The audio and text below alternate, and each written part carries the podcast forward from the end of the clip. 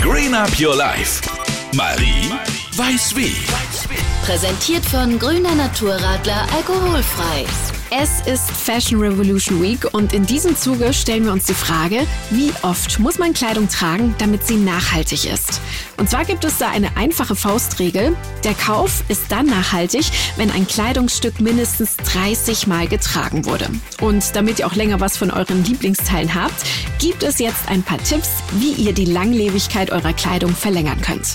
Gerade beim Waschen kann man viele Fehler machen. Einer der häufigsten Fehler ist das falsche Waschprogramm zu wählen. Wusstet ihr zum Beispiel, dass ihr Leinen auf keinen Fall schleudern solltet?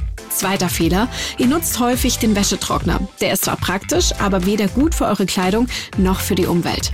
Fast alle Textilien leiden durch die Temperaturtrocknung bei gleichzeitiger mechanischer Belastung. Und der hohe Energieverbrauch, der steht nicht im Verhältnis zum Ergebnis. Also wenn ihr könnt, dann lasst Klamotten am besten an der Luft trocknen. Und der dritte Fehler ist, wir waschen zu oft. Bei manchen Stücken gilt tatsächlich, weniger waschen ist mehr. Dazu zählen Denim und Wolle. Also alles aus Kaschmir, Merino oder Alpaka-Wolle besitzt die natürliche Eigenschaft, sich selbst zu reinigen. Selbst Gerüche könnt ihr durch einfaches Auslüften wieder loswerden. Und auch eure Lieblingsjeans kann erst nach fünfmal Tragen in den Wäschekorb wandern. Jetzt muss ich nur noch anfangen, weniger zu kleckern.